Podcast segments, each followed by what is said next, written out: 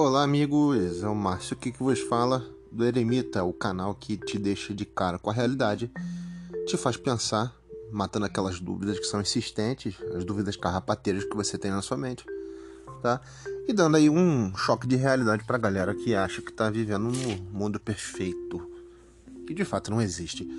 E hoje a gente vai trabalhar aqui alguns assuntos que são fundamentais para a gente entender a nossa cultura humana ocidental. Perfeito? A gente vai trabalhar aqui para o pessoal que está estudando na área de filosofia, história e sociologia, tá? Eu vou dividir esse episódio de hoje em duas partes, certo? Já que ele se trata aqui de uma de um encontro né, interdisciplinar, o qual ele é muito rico para a gente poder entender várias questões diferentes e a gente vai dividir ele de forma que fique muito bem compreensível para todos, tá? Teve alguns alunos que tiveram aí atividade na plataforma durante essa semana, tá? Atividades que envolveram a, a unidade escolar toda. Então a gente não colocou nada, mas a gente está aqui e esse é o nosso canal de comunicação. Se vocês precisarem tá, falarem comigo, eu sempre deixo aí o meu contato pessoal com vocês e fica mais fácil da gente interagir assim, tá certo? Lembrando que vocês podem mandar a qualquer momento, gente, dúvidas, mandar sugestões, críticas, se o Márcio está falando de mais ou de menos, tá? As coisas que não ficaram solucionadas ainda e a gente vai caminhar melhor. Certo, vamos lá. Eu escolhi hoje aqui para esse esse encontro, tá? Essa temática aqui da civilização grega, primeiro trabalhar com o filósofo, sociólogo Herbert Spencer, tá? E a gente vai trabalhar também aliado a isso aí a como técnica a especiação, a ideia de, de transformação de espécies. Tá? Isso é usado pelo ramo das ciências biológicas e a gente vai tentar trabalhar ela aliado a essa perspectiva do surgimento da civilização helênica, tá bom? Vamos lá. O Herbert Spencer ele vai ser um pensador já do século XIX, onde vai acontecer transformações grandiosas na nossa civilização ocidental. Tá? Transformações essas ligadas à, à diversidade da tecnologia, a tecnologia ela chegando ao seu ápice, tá? a transformação radical das sociedades urbanizadas na Europa, tá? É um período que você tem contraste. De um lado você tem transformações políticas acontecendo na Europa continental de forma intensa e exclusivamente na Grã-Bretanha, na Inglaterra, você tem ali uma, uma situação de consolidação política tá aliado a um, a um regime que moralmente ele vai se embasar numa ideia de uma civilização mais estável, tá? De que forma seria isso aí? Primeiro, todo o processo revolucionário na Inglaterra que nós já vimos aqui em outros episódios, tá? Ele vai estar tá associado à ideia do que? Do progresso. A ideia do desenvolvimento da sociedade como um todo. Não é o desenvolvimento de classes. Tá lembrando que as classes sociais elas sempre vão existir. E hoje a gente vai entender o porquê disso tá? Só que a ideia é o desenvolvimento como um todo. Então é, a Inglaterra ela vai ser pioneira, porque diferente da Europa continental que vai estar convulsionando, tá? Em revoltas, em secessões, em disputas pelo poder, é, brigas religiosas, é, confrontos entre frentes liberais, socialistas e conservadores, a Inglaterra vai estar com um sistema político já é, homogêneo, e a ideia do desenvolvimento industrial ele vai estar tá carregando ela nesse processo. Então, boa parte dos pensadores ligados à ideia do naturalismo, o Spencer e o mais conhecido dele é o Charles Darwin, eles vão trabalhar com uma teoria que vai ser revolucionária. Revolucionária por quê? Vai usar as bases materiais que já existiam desde a antiguidade, né, Demócrito e outros, e vai colocar essa noção, esse ingrediente, tá, para uma compreensão de uma sociedade nova. E o que seria essa compreensão? Vamos lá.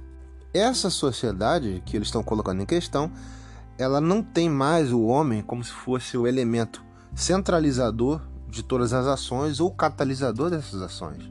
Ou seja, a coisa não acontece pelo homem e para o homem. Da mesma forma como a coisa ela não acontece por fenômenos sobrenaturais, ou seja, ligado a Deus ou a divindade. Então, essa corrente de pensamento, que ela não é homogênea, mas ela é uma filosofia baseada nessas transformações científicas, tá? Ela é uma filosofia que ela serve de, de leitura para essa revolução científica que acontece. Ela vai estar tá indo contra o que seria esse humanismo clássico, tá?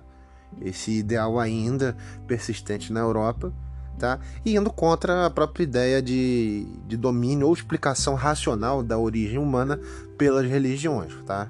Nesse caso, as religiões, aquelas religiões reveladas, ou teocêntricas. Perfeito?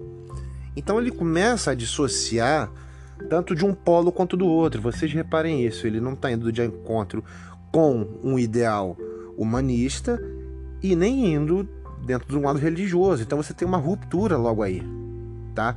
Nesse primeiro ponto que o Spencer, Darwin e outros vão trabalhar é isso, a ideia de uma materialidade, tá?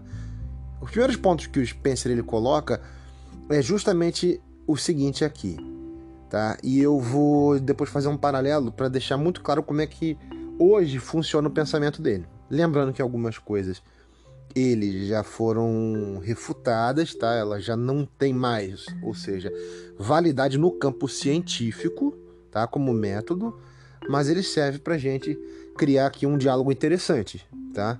É como se eu tivesse mais ou menos um, um carro lá da década de 90, ele precisa passar por uma vistoria. E da mesma forma é aqui a, a teoria do, do Herbert Spencer. Ele vai precisar passar por uma reformulação. E a reformulação é a gente tentar ligar a justamente a essa ideia de, de história, tá? baseada na arqueologia e em outras ciências que são paralelas a ela. E eu vou mostrar para vocês isso aqui na prática. O primeiro ponto que ele trabalha, gente, é a matéria ela é indestrutível. O segundo princípio do Spencer seria o movimento ele é contínuo. Quarto princípio, a força é persistente. Perdão. Quarto contínuo, o quarto princípio agora. A matéria é distribuída através de movimentos contínuos. Repouso absoluto não existe. Primeiro princípio, a matéria é indestrutível, ou seja, você pode quebrar ela refazer, que ela vai continuar existindo e tendo aquela configuração. Hoje, a partir da, das leis da termodinâmica, da, da física nuclear, a gente consegue entender que existe tá, é, várias explicações de como que a matéria ela se molda, se transforma e ela sofre as suas mutações, tá? Dentro do espaço, tá? E dentro da, da própria noção de espaço, do que seria das partículas subatômicas. Então, o que, que isso está querendo mostrar para gente? Que a matéria é indestrutível é um pensamento já ligado ainda àquela escola de pensamento ou aquilo que eles acreditavam no século XIX. Para hoje, não tem validade mais a gente caminhar dentro dessa premissa, tá? O movimento ele é contínuo. Tá? O movimento, ou seja, baseado na ideia das leis da natureza, ele diz que o movimento ele é contínuo para manter, por exemplo, o que? Os astros em funcionamento. Por exemplo, o Sol, ele precisa ter um movimento.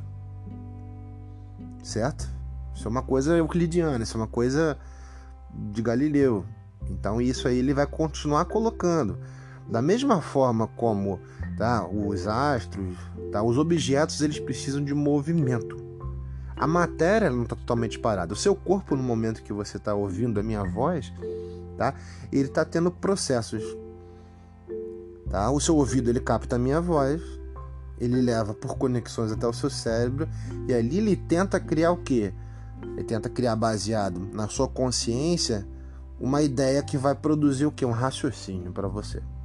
Tá? Então até a voz do Márcio chegar até você, isso aí vai percorrer um caminho. E essa que é a ideia que eles colocavam naquele momento. Tá? Os naturalistas eles colocavam a ideia de que é, o movimento ele precisa ser contínuo para que a matéria ela tem a existência.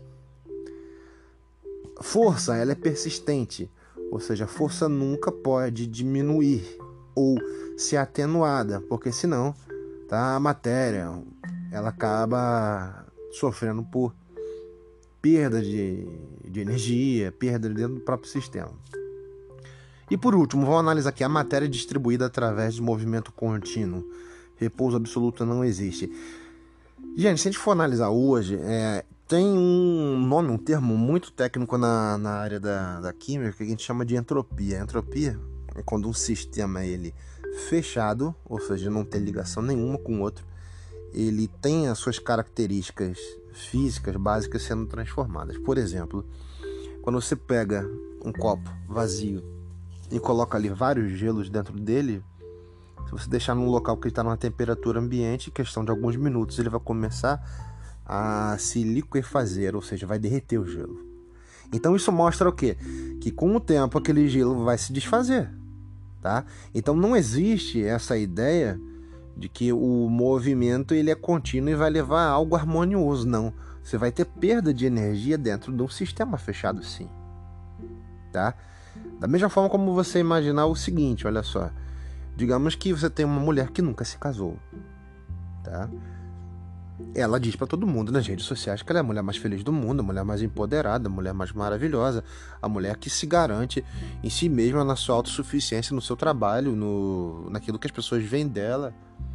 Sendo que no geral, nas horas que ela tá sozinha em casa, na sua realidade cotidiana, fora do holofote, fora do senso crítico das pessoas, pensando em como ela sozinha ela chora. Então, dando um exemplo assim mais, mais rasteiro, a gente consegue observar o que? Que os seres humanos eles sofrem dessa entropia.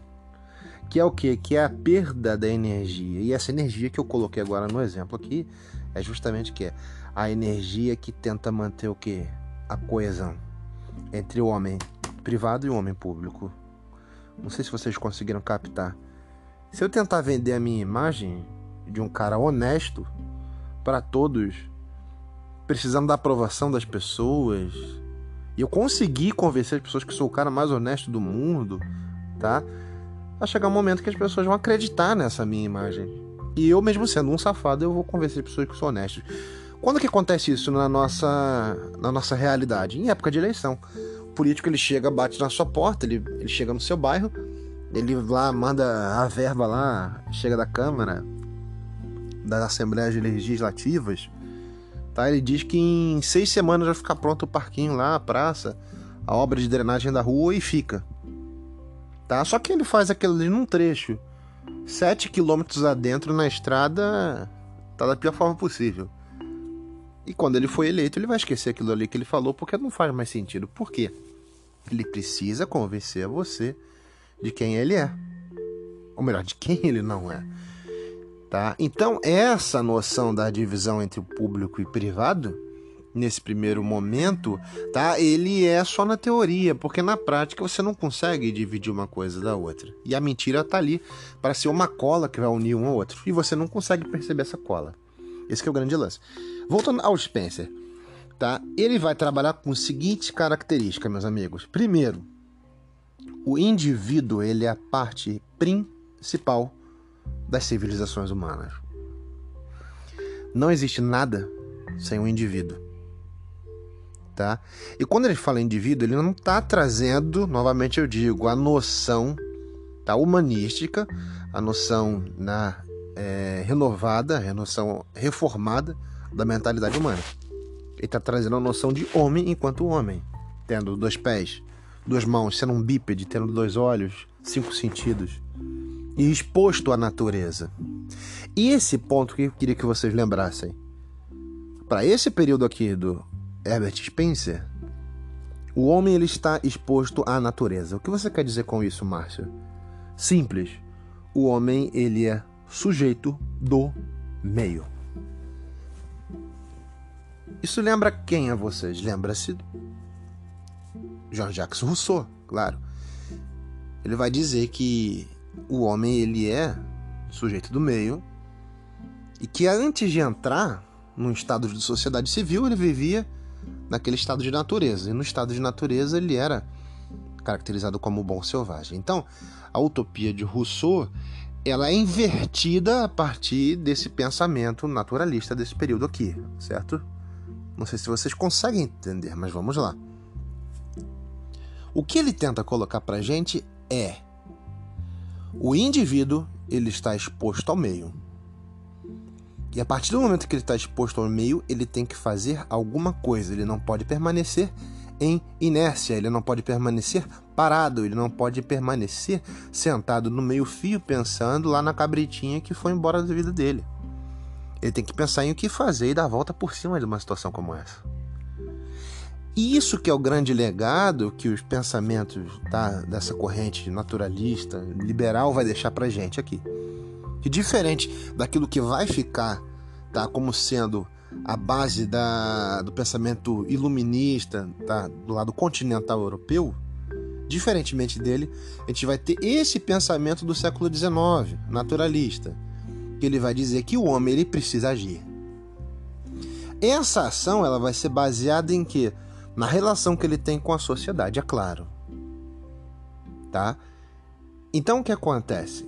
O ciclo é basicamente um ciclo virtuoso, tá? Não vou dizer vicioso, porque seria desmerecer o pensamento do Herbert Spencer.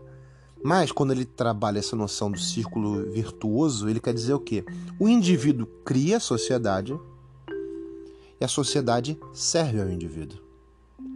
Novamente, para vocês lembrarem aí, vamos lá. Tem gente que esquece com facilidade. Isso aí não tem como esquecer mais. O indivíduo, seja ele quem for, homem, mulher, criança, independente da idade, ele cria a sociedade e a sociedade serve a ele.